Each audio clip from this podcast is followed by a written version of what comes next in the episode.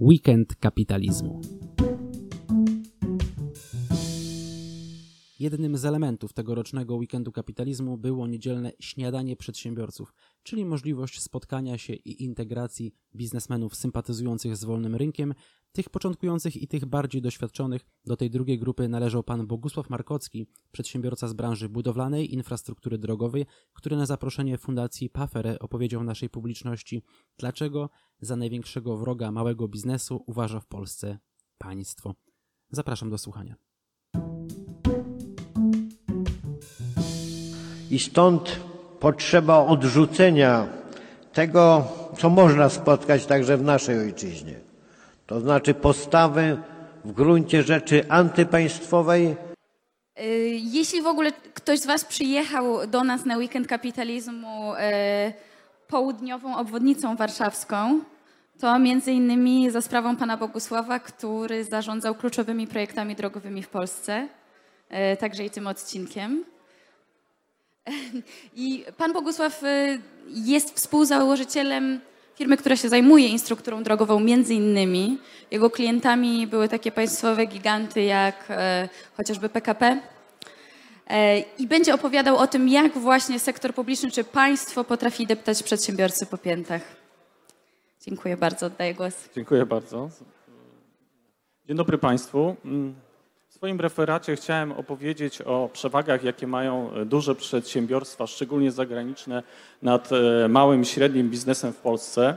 Chciałem również opowiedzieć, e, w jaki sposób polskie państwo reprezentuje mały biznes.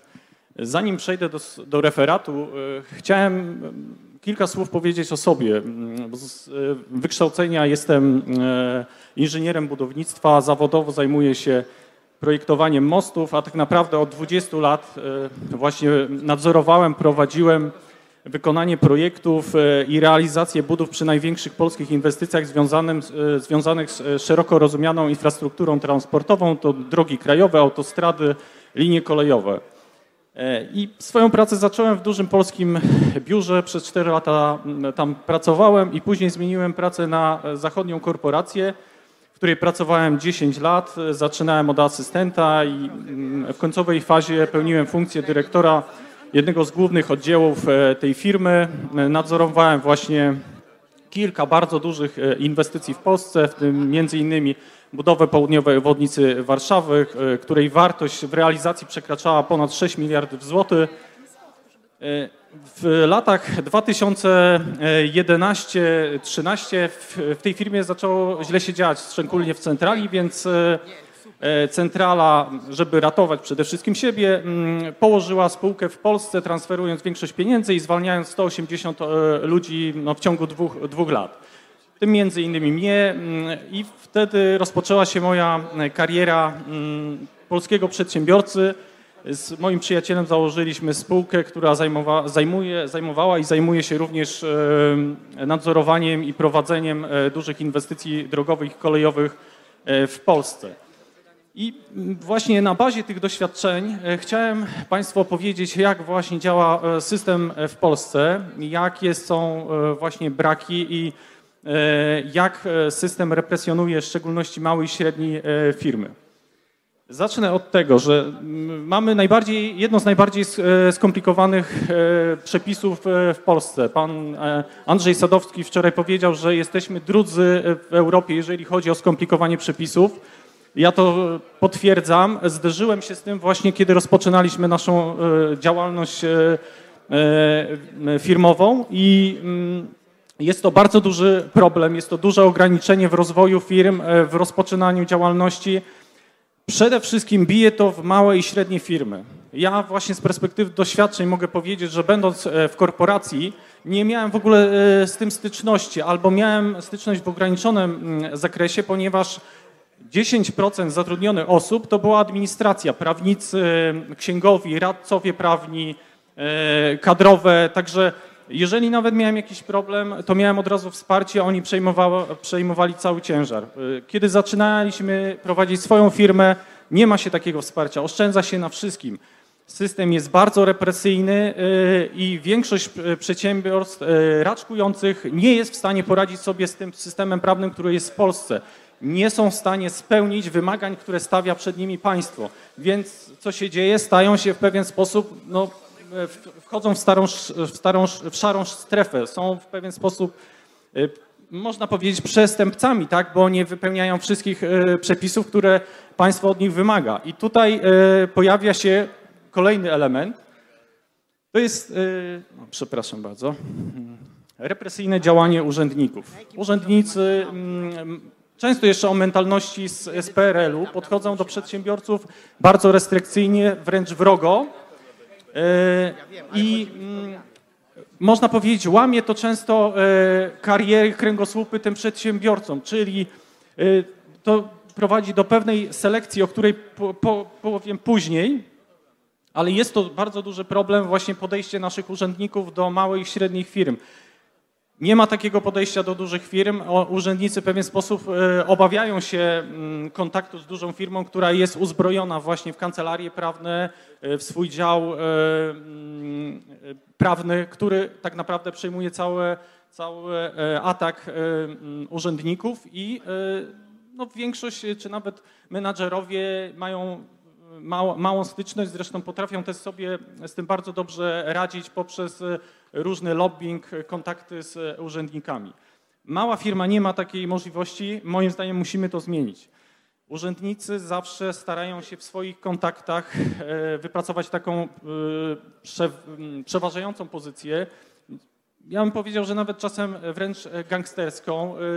Jeżeli nie znajdują jakichś problemów w prowadzeniu działalności firmy, to tworzą je sztucznie. I tak jak w mojej branży, czyli gdzie e, klientami są głównie zamawiający publiczni, to jest Generalna Dyrekcja Dróg Krajowych i Autostrad, czy polskie linie kolejowe, e, urzędnicy starają się tak przygotować umowy, że często one są nie do spełnienia, a później e, no, mm, po prostu naliczają kary mm, i mają, mają to w zapasie, kiedy przedsiębiorca e, próbuje upominać się na przykład o dodatkowe pieniądze za dodatkowe prace czy za dodatkowy czas, no to wykładają to na stół, pokazują, e, mają przeważającą e, siłę w negocjacjach i właśnie w, tak, tak, w taki sposób postępują. Takich, znaczy tu mam taki przykład, nie będę go omawiał ze względu na bardzo krótki czas, ale tych przykładów mógłbym powiedzieć bardzo, bardzo dużo i praktycznie w każdej umowie e, jeden z takich, mm, z takich sytuacji mieliśmy,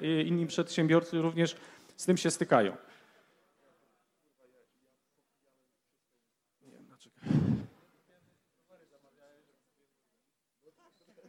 To tylko taka jedna z drobnych spraw. Chciałem powiedzieć, jak preferuje się właśnie duże podmioty. W, w dużych firmach, z tego co wiem, i rozmawiam właśnie ze znajomymi, e, duża firma ma swojego przedstawiciela, ma swojego opiekuna w urzędzie skarbowym. Uważam, że powinno być odwrotnie. To małe i średnie firmy powinny mieć swoich opiekunów w urzędzie skarbowym. To one powinny mieć wsparcie i e, to one w pierwszej kolejności powinny móc ustalić z Urzędem Skarbowym, jak na przykład rozliczać swoją firmę, jak postępować w danej sytuacji. A trzeba powiedzieć, że te duże korporacje, które e, oprócz tego, że mają bardzo e, złożony e, dział administracyjny, że mają właśnie bardzo dobre wsparcie prawne, to jeszcze mają takie udogodnienia, że bez problemu kontaktują się z tymi urzędnikami. Ja znam z doświadczenia i z rozmów e, właśnie z przyjaciółmi, że oni często wchodzą w takie przyjacielskie niemalże relacje z tym urzędnikiem e, z Urzędu Skarbowego. Proszę zobaczyć, jak, jak, jak, w jakiej sytuacji właśnie stoją te podmioty na e, naszym rynku. E, I co e, też jest istotne, e, zagraniczne firmy uciekają z płaceniem podatków z naszego kraju. One płacą gdzieś w rajach podatkowych, e, unikają tego płacenia, będąc dyrektorem w e, korporacji. Widziałem, jak to się robi, w szczególności w końcowej fazie. I proszę mi uwierzyć, większość zagranicznych firm nie płaci u nas e, CIT-u, wyprowadza go gdzieś za granicą, a małe i średnie firmy nie mają takiej możliwości. Tutaj przykładem może być też również raport e, Związku Przedsiębiorców i Pracodawców. On świetnie pokazuje właśnie, jak francuskie firmy, ile one zapłaciły przez ostatnie lata e, CIT-u, a myśmy zrobili też w naszej firmie mm, e, taki research, ściągnęliśmy sobie sprawozdania finansowe naszej konkurencji zagranicznej i okazało się dokładnie to samo. I tutaj chciałem może więcej poświęcić trochę temu mm, rozdziałowi. To jest, e, uważam, największa patologia e, w naszym systemie wyłaniania e, wyłaniania zwycięzców w przetargach publicznych, bazowanie na referencjach. I w, momencie, kiedy weszliśmy do Unii Europejskiej, firmy zagraniczne mogą praktycznie korzystać e, z referencji z całego świata. Często te referencje są nie do sprawdzenia. To, te referencje dotyczą ludzi, e, doświadczenia firmy. Ja się spotkałem z referencjami gdzieś z Ukrainy, gdzie tam były budowane drogi ekspresowe, autostrady. E, I to jest tak duża patologia. Nie wiem, dlaczego o tym się nie wspomina, dlaczego się tego nie nagłaśnia, ponieważ to doprowadziło do tego, że przez 20 lat e, e, takiego boomu drogowego, jak mieliśmy w Polsce, praktycznie nie rozwinęliśmy żadnej polskiej firmy, ani projektowej, ani wykonawczej, do rozmiarów, która by się liczyła na rynku e, europejskim czy światowym. Owszem, są firmy, które sobie jakoś poradziły, ale to naprawdę idzie się po krawędzi. Zresztą wiem, jak nasza firma działa. Ona musi działać po tematach takich, których nie chcą brać duże firmy, których możemy wziąć i e, to są często ekstremalne rzeczy, ale to z tego względu, że, ma, że mamy super fachowców i osoby, które prowadzą te firmy miały bardzo duże y, doświadczenie zawodowe. Tutaj chciałem Wam zobrazować, jak to wygląda. Właśnie to jest świeży przetarg, który został ogłoszony miesiąc temu przez PKP PLK na budowę mostu w Obornikach Wielkopolskich na most przez Wartę. I mm, wymaganie, które postawiła e, PKP, to jest, że firma musi się wykazać w ciągu os- o, e, 10 lat kontraktem o warto, dwoma kontraktami o wartości 3 milionów, gdzie były wykonywane e, trzy branże, kolejowa, mostowa i trakcyjna. I proszę mi wierzyć, że te wymagania, które postawiło PKP, większość polskich firm nie spełnia. Spełniają je tylko duże biura zagraniczne projektowe. Już e, protestowaliśmy do PKP, odpowiedź jest zawsze taka sama. Zamawiający podtrzyma warunki SIWZ-u. E, I e, no się, że po prostu wygra to jakiś duży, duży gracz na polskim rynku z, zagranicznym kapitałem, zleci to polskiej firmie, albo wykonają to polscy projektanci.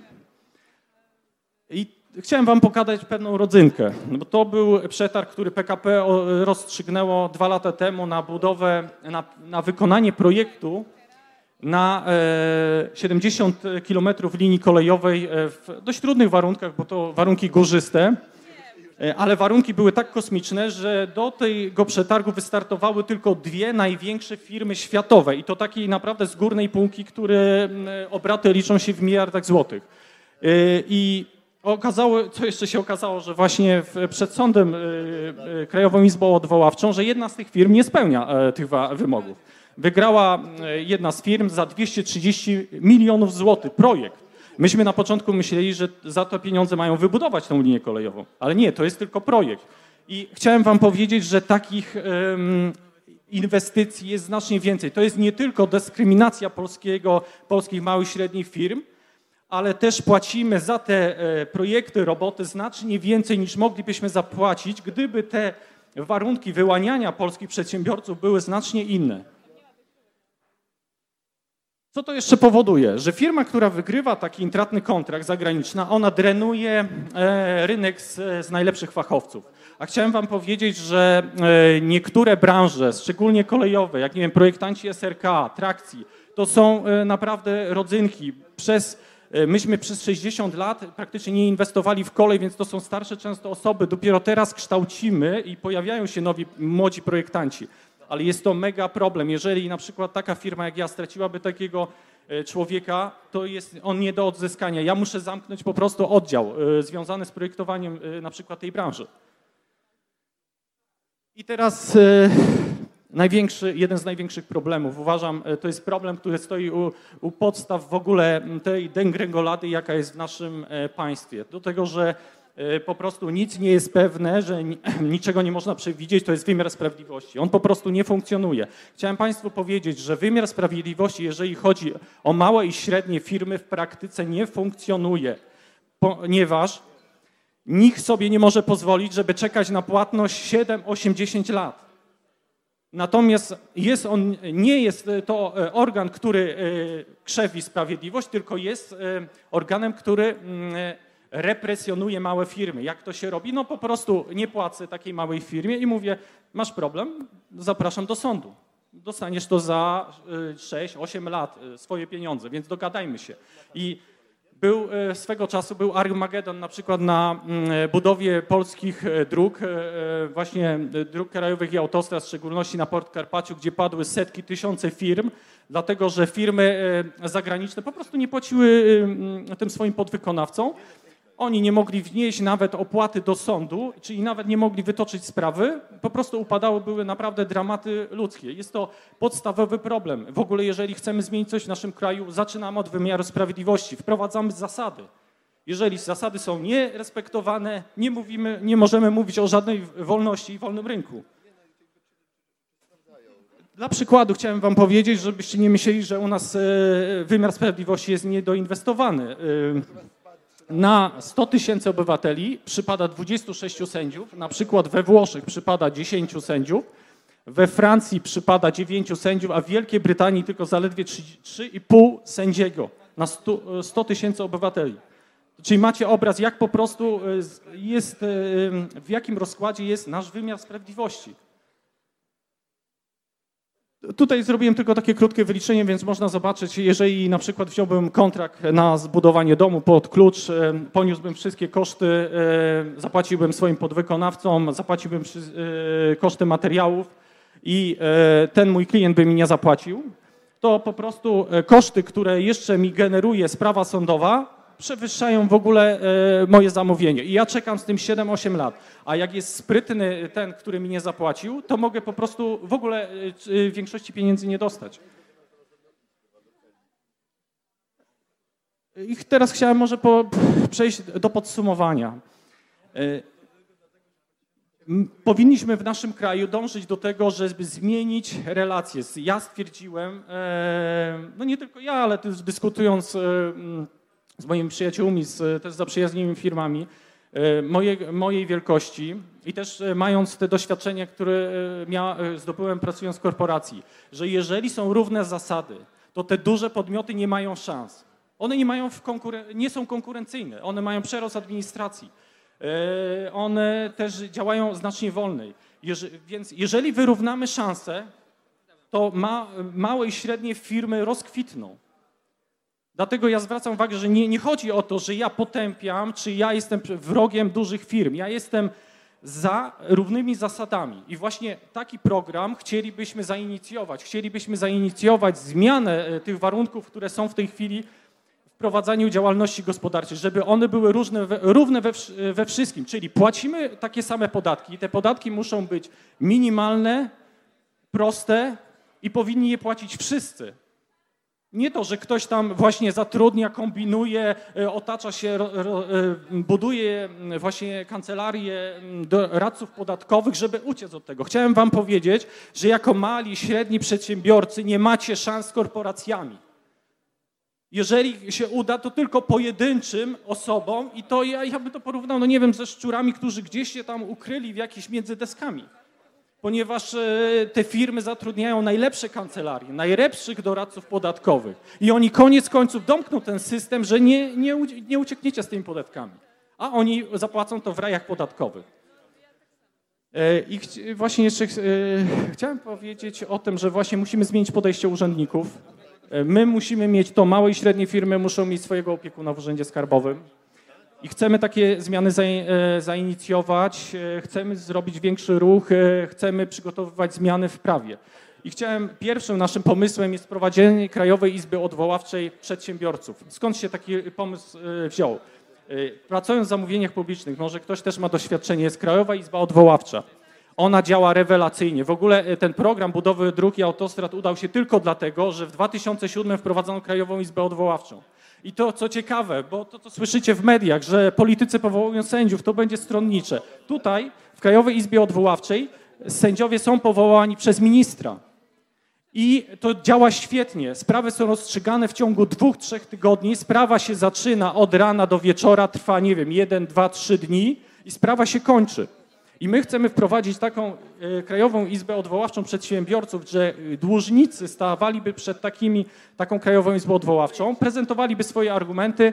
E, Krajowa Izba Odwoławcza rozsądzałaby, czy jest wina tego wykonawcy, czy temu, tego, który nie płaci, miałaby taką siłę, żeby po prostu już była dokonana płatność. A później, jeżeli strony się nie zgadzają, proszę bardzo, idziecie do sądu, czekacie 8 lat na rozstrzygnięcie. Ale wtedy firma, która nie płaci, dłużnik, on by ponosił e, konsekwencje e, swojego działania.